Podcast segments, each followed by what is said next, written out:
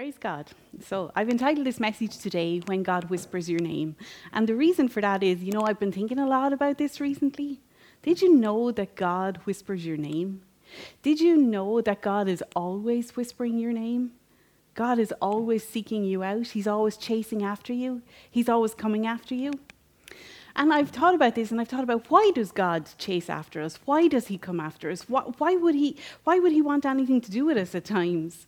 But you know what? He created us, he loves us, he wants to be part of our lives. He wants to spend time with us. He wants to be included in our daily lives. He wants to bless us. He wants to give us good things. He wants to make our lives easier. He's a God full of grace. He's full of mercy. He's full of love. He's full of kindness. And you know what? He wants us, He wants to show us that grace, that love, that mercy, and that kindness. You know, I'm sure you've all seen the, the American movies where this guy comes out of prison and he's claiming now that he's a changed man because when he's in prison, he's, I found Jesus. And he's claiming, you know, okay, his life is turned around now. And don't get me wrong, you know, that does happen. People in prison can have encounters with God, they can turn their lives around. And praise God for the times that they do. But it's just that phrase that always niggled at me I found Jesus. I found Jesus. Can I let you in on a little secret today? Jesus is not lost. Jesus is not lost. God is not lost. God is always there.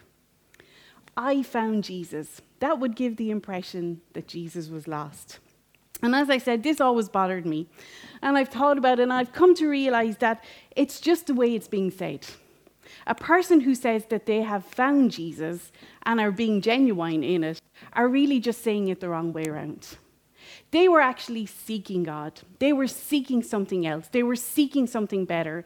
And God actually answered answered their prayer, answered their, their call, and he showed up and he used someone or something to get through to them. So Jesus is not lost, and he never was. And I've thought about this, and you know what? We make this whole thing, we make this whole encounter with God very difficult when it's actually so easy. God is not lost. He was always there, and He is always there seeking us out. You know, kids play the game hide and seek all the time. And I remember when we were kids, we always played it. We played out on the street up the Shannon and we played hide and seek. And you know what? I hated when I was the one that was it. Or as we said at our side of the town, I was the one that was on. I hated being on. Because when you were on, that meant that you were on your own and you had to go and you had to find your friends. And sometimes, you know, some of them weren't very imaginative and you found them very quickly. But then there was others that were really good at finding hard, difficult hiding places. And it would take you an age to find them. You'd be wore out by the time you found them. So I hated being on. But you know what? In a game of hide and seek with Jesus, he's always on. Jesus is always it.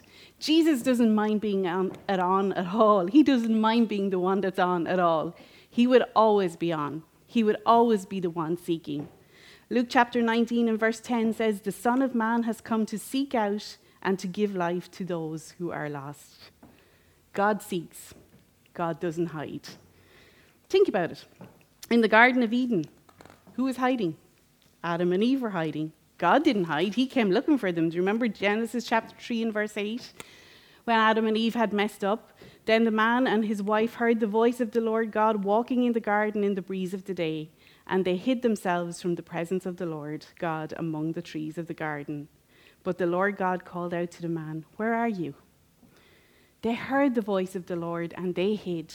But he didn't hide. He was calling them, he was looking for them, he was whispering their names, Where are you? Just like every other day in the garden, God wanted to walk with them. He wanted to spend time with them. He wanted to check, How are you doing today? How's your day going today? And it's the same with us. It's the same for you, it's the same for me. God wants to spend time with us. He wants to be part of our daily lives. He's looking for you, He's looking for me. He's always there and He's always searching, always, always searching and looking. Revelation chapter 3 and verse 20 says, Behold, I stand at the door and knock. If anyone hears my voice and opens the door, I will come into him and dine with him, and he with me. I love this. I love that verse. Jesus is standing at your door and knocking. Praise God. All we have to do, all you have to do, is open the door. And did you notice that the verse says, if anyone, if anyone opens the door? You know, God is a very just God. He will reveal himself to anyone, He will reveal himself to everyone. God seeks the good people, God seeks the bad people. God seeks the rich people, God seeks the poor people, God seeks the men, God seeks the women, God seeks the teenagers, God seeks the kids. If anyone will open the door, anyone, God rejects nobody. And the thing about it is, when you allow God into your life, He not only secures your eternity, but He brings so much more into your life. When you open your life up to God, the benefits are just huge. The benefits are unending. John 10:10 10, 10 says, "The thief comes only to steal and to kill and to destroy. I have come that they may have life and have it abundantly." God wants so much more for our lives. He wants so much more for your life. He wants our lives to be bigger. He wants our lives to be better. He wants to meet all of our needs. He wants us to be fit and well. He wants us to live safely. He wants to give us the desires of our hearts. He wants us to live a life under grace, a life under His grace. Grace, grace, God's grace, that unmerited favor. We don't deserve it, and we absolutely didn't earn it, but God wants to heap it on us anyway. He's a good God, He's a just God. And I want to look at an example of uh, this from the Word today. You know, this was uh, a woman, an outsider she comes from nothing, she has nothing, but she makes a decision. And everything changes in her life because of a decision that she makes a decision to allow God into her life. And it's actually the book of Ruth. We're going to talk about Ruth today, Old Testament, Ruth. And as you know, we live under the New Testament. We do not live under the Old Testament, but it is lovely to learn from the accounts in the Old Testament. So if you want to turn to the book of Ruth, we're going to run through the story. I'm just going to catch you up first. Okay, so we have a man called Elimelech, and he has a wife called Naomi. Now, Elimelech and Naomi have two sons, and they're living in Bethlehem. And they're living in Bethlehem at a time when a famine hits. So they take their two sons, they leave Bethlehem, and they go and live in the country of Moab. So while they're living in Moab, tragedy strikes. Elimelech dies.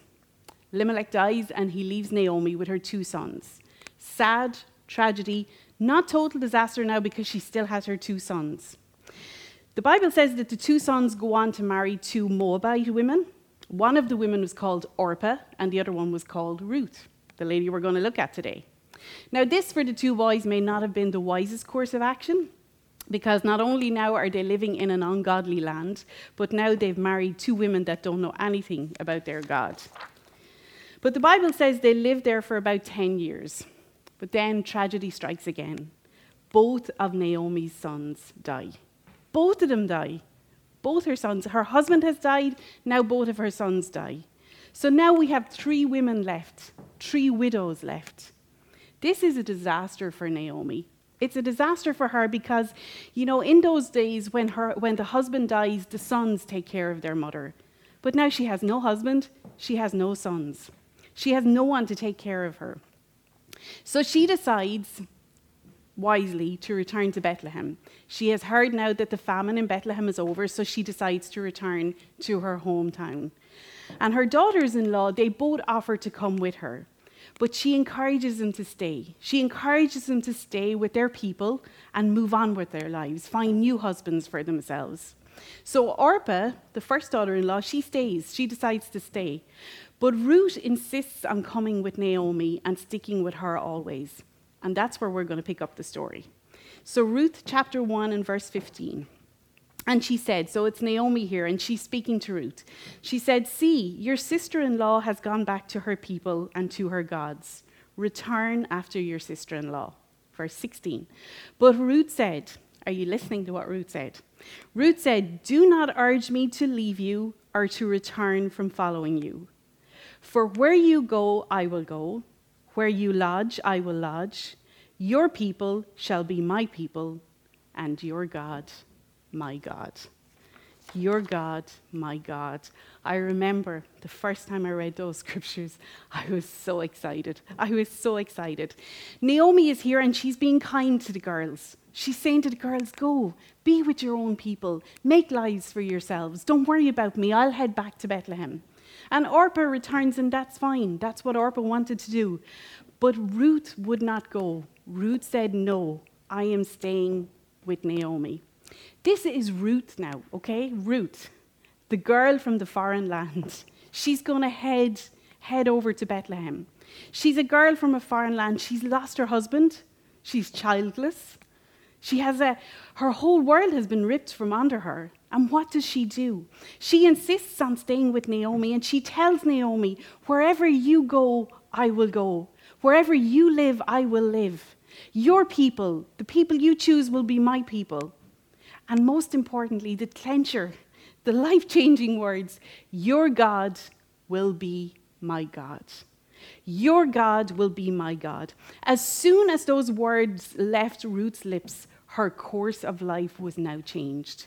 She was now declaring that the God that Naomi knew and the God that Naomi served and probably talked about. Remember, a few weeks back, we talked about how we should share our encounters in the knock on effect? I'm sure Naomi had shared her encounters with God.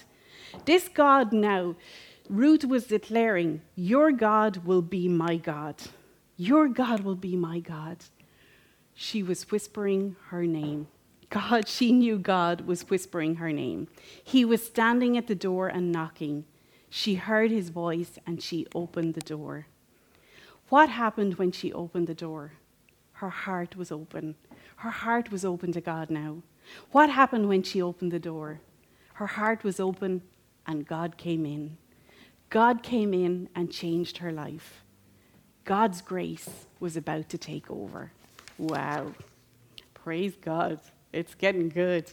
So they arrive in Bethlehem, and we're skipping on now. You know, you should read the book of Ruth. It's very, it's excellent. But they arrive in Bethlehem at the beginning of the barley harvest, and Ruth knows she has to do something. She's look, she has, needs to look after herself. She needs to look after Naomi. So she knows she has to do something. So she decides to go and glean, glean of the grain. And she says to Naomi, "I'm going to go and glean, and I'm going to go and glean wherever I can find favor." Oh, favor. She doesn't understand yet about the God that she now serves. She doesn't realize yet that the God that she has allowed take control of her life is the God of favor. He is the God that opens the doors of opportunity.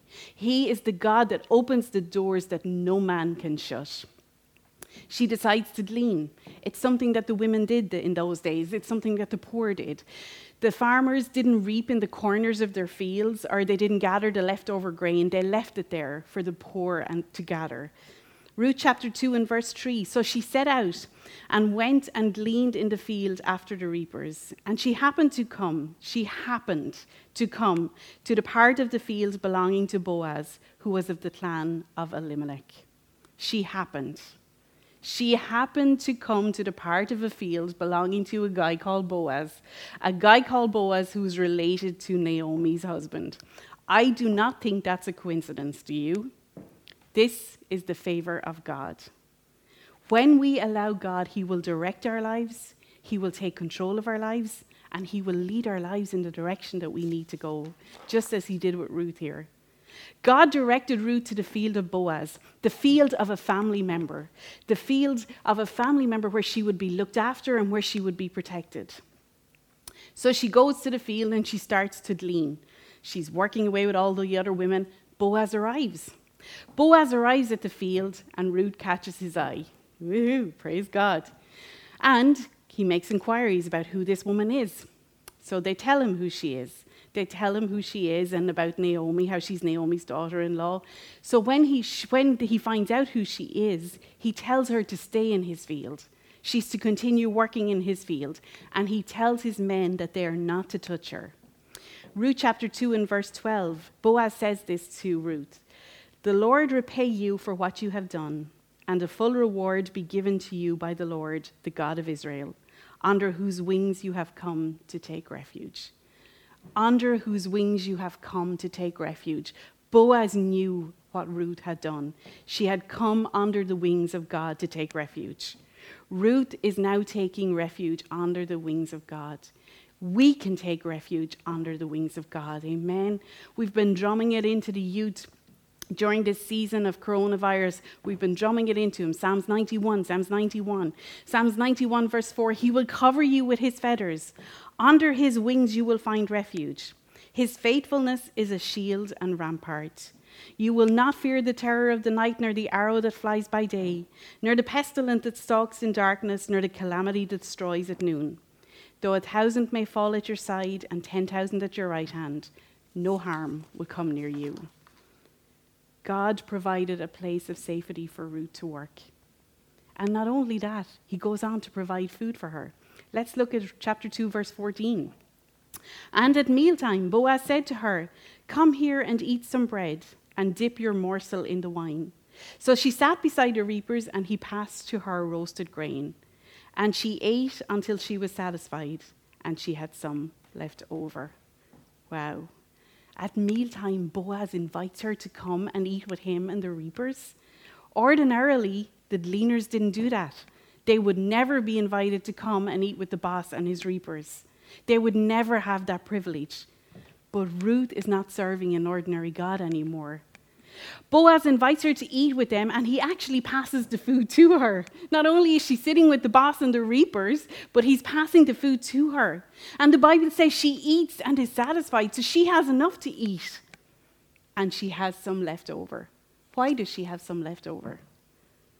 Because you know what? She has to look after Naomi.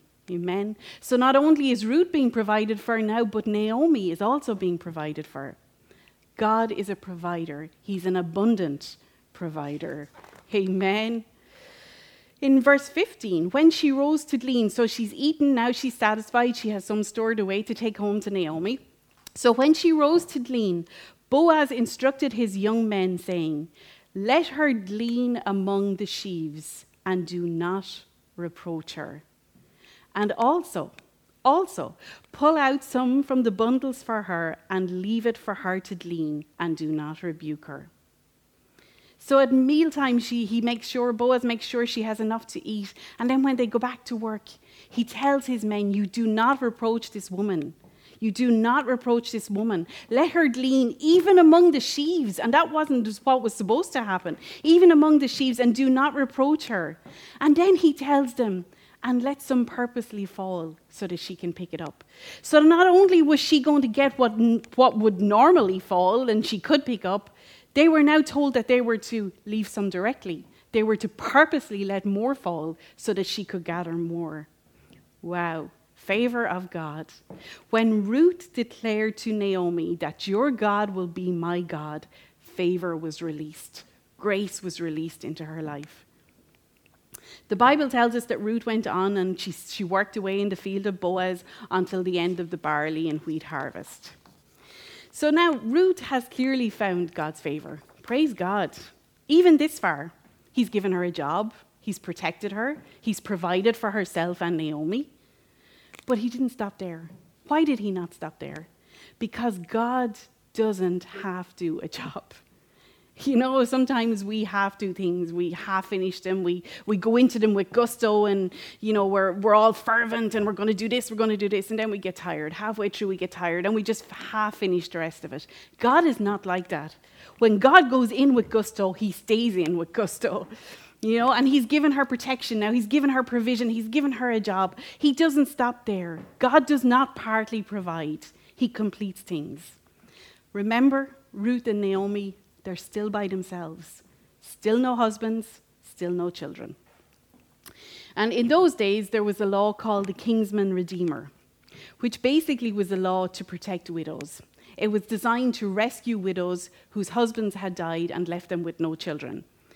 And usually it was obviously a man, and it was a family member that would step in to look after them, a family member of the husband. And, you know, once the widow was part of that family, you know, they were responsible for her now. Someone was going to have to step in and look after her. And there was actually, um, we know that Boaz, of course, was part of this family, but there was actually another male relative who was even clo- more closely related to Elimelech than Boaz was. So, through a series of of events Boaz steps in here and he decides he wants Ruth for himself, basically.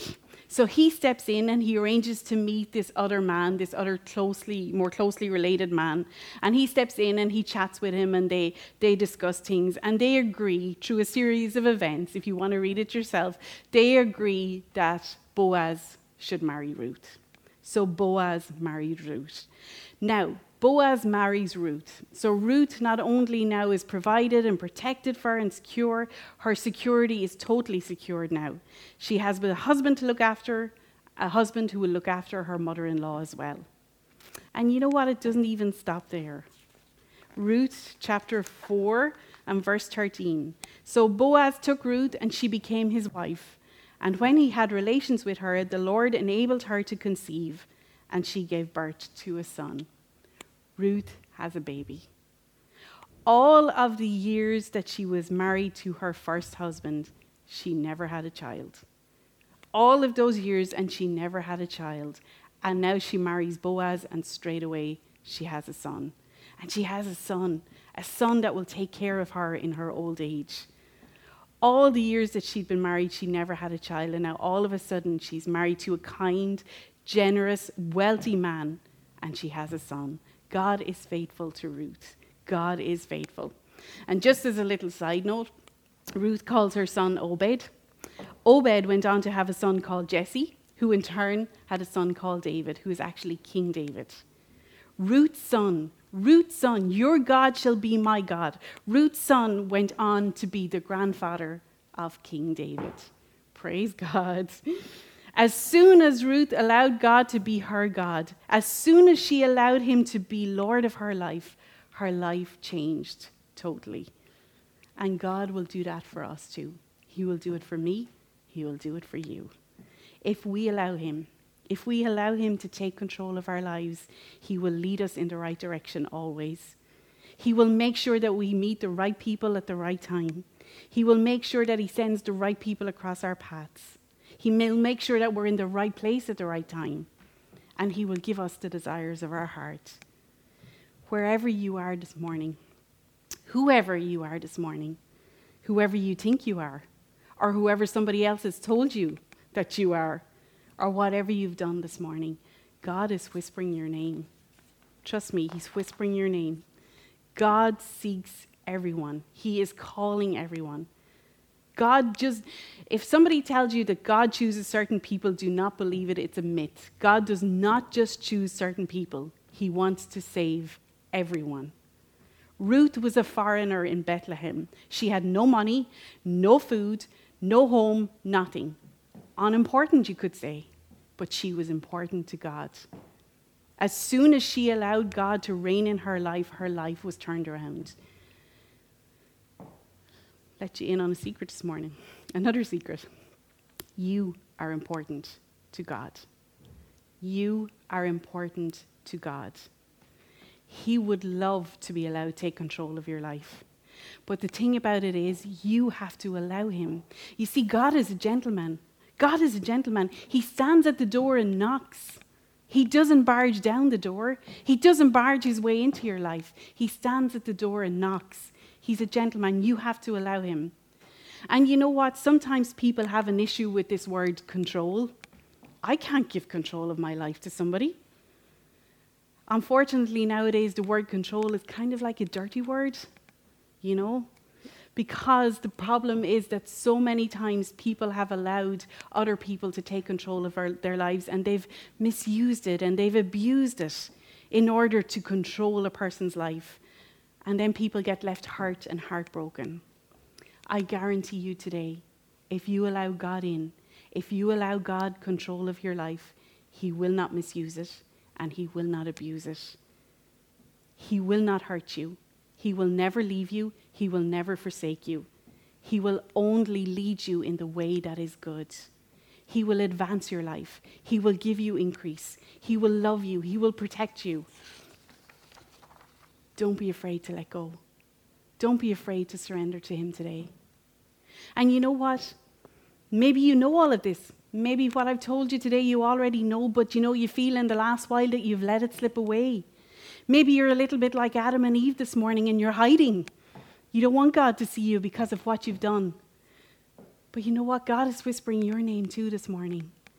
He has never left you, He is right there. He is still it. He is still on in the game. Amen. Talk to him today. He's ready to love you. He's ready to forgive you. He's ready to heap that grace on top of grace all over you. God is whispering your name today. Don't you hear it? You know, it's like radio signals.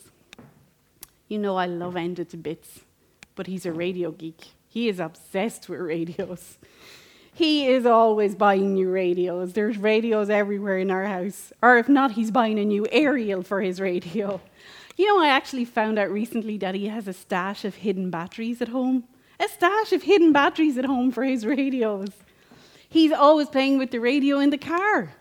Wherever we, we love to go for drives. It's what we like to do. You know, we go for a drive in the car, we pull in down at the hook. What's the first thing Enda does when the engine's turned off? Radio goes on and he starts to fidget with it. He starts to fiddle with the radio because you know why he fiddles with the radio? Enda is not just content with hearing the radio stations that we can get here in Wexford, like Southeast Radio and whatever, and they're great, but you know, he wants to hear more. He wants to hear radio stations from Wales. He wants to hear radio stations from all across Europe. But in order to get those radio stations, he has to have the right equipment. You know, there's no point in Enda standing on the roof and trying to hear a radio station in Wales. But you know, I really don't know anything about this, but he tells me about it, and I listen because I'm a good wife. And he tells me that radio signals are everywhere. We are surrounded by radio signals. We can't see them, we can't hear them, we can't feel them, we can't touch them, but they're there. They're always there. They're always there. And the thing about it is, they're not hiding. He explained to me, they're not hiding. They're actually always there, all around us, never hiding. But just because Enda can't see them or hear them or touch them or feel them doesn't mean that they're not there. But the thing about it is, if he wants to hear it, if he wants to hear those radio signals, he needs to tune in. He needs to get his receiver and he needs to tune it in. He needs to tune it into the frequency, like example 95.6 FM. Enda will not be able to hear a radio station unless he tunes in. The radio signals, as said, are always there, never hiding, but he has to tune in. Always, they're always there ready to be heard. He just has to tune in. And you know what? God is always there, ready to be heard. God is always there, ready to reveal himself to everyone. All we have to do is choose to tune in. We have the power, we have the receiver that we need. We just need to tune it into the right frequency. Our last scripture this morning, John 14, 6. Jesus said to him, I am the way, the truth, and the life. No one comes to the Father except through me. You choose where you spend eternity. That's your choice. You can reject God, but He will never reject you. He's whispering your name today. Please listen. Won't you listen? Won't you tune in? Won't you tune in to His frequency this morning? Won't you allow Him to take your life and fix it and make it better? God is not lost. He's right there calling your name. His hand is stretched out. Grab hold.